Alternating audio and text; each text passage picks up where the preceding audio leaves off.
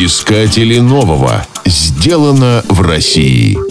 Программа подготовлена при поддержке Агентства стратегических инициатив. Гистографт.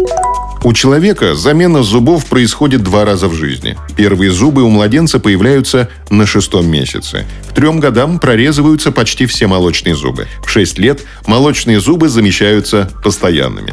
Замена завершается в подростковом возрасте, и эти зубы на всю оставшуюся жизнь. Как правило, с возрастом их становится все меньше и меньше. Грызунам повезло больше. У мышей, белок, бобров передние зубы растут всю жизнь. У них другая беда. Чтобы зубы не выросли слишком большими, постоянно приходится чего-нибудь грызть.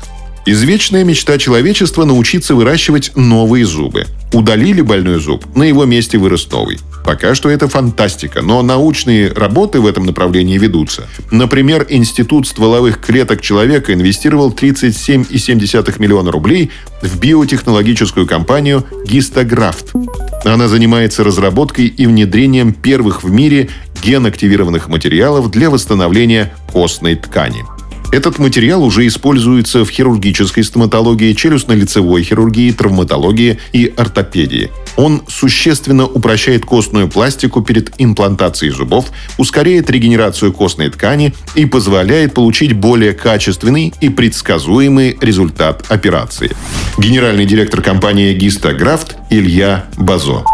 Рынок остеопластических материалов в мире оценивается в 2,68 миллиарда долларов ежегодно. В России он составляет порядка полутора миллиардов рублей со значительным потенциалом к росту. На рынке представлено более 100 наименований изделий для различных вариантов костной пластики, но только гистографт обладает способностью стимулировать регенерацию костной ткани. Рынок остеопластических материалов в мире оценивается в 2,68 миллиарда миллиарда долларов ежегодно. В России он составляет порядка полутора миллиардов рублей со значительным потенциалом к росту. На рынке представлено более 100 наименований изделий для различных вариантов костной пластики, но только гистографт обладает способностью стимулировать регенерацию костной ткани.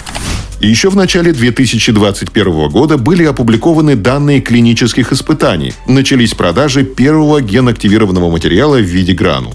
Изделие разрешено для применения как в стоматологии и челюстно-лицевой хирургии, так и в травматологии и ортопедии, а также лор-хирургии. Сейчас ведутся дополнительные исследования, которые позволят оценить эффективность нового материала в различных показаниях для применения. В настоящее время компания Гистографт вместе с партнерами разрабатывает материалы не только в виде гранул, но и в виде геля, мембраны и даже имплантатов изготовленных с использованием технологии 3D-печати. У Института стволовых клеток человека и гистографта есть несколько совместных патентов и лицензионный договор на их использование.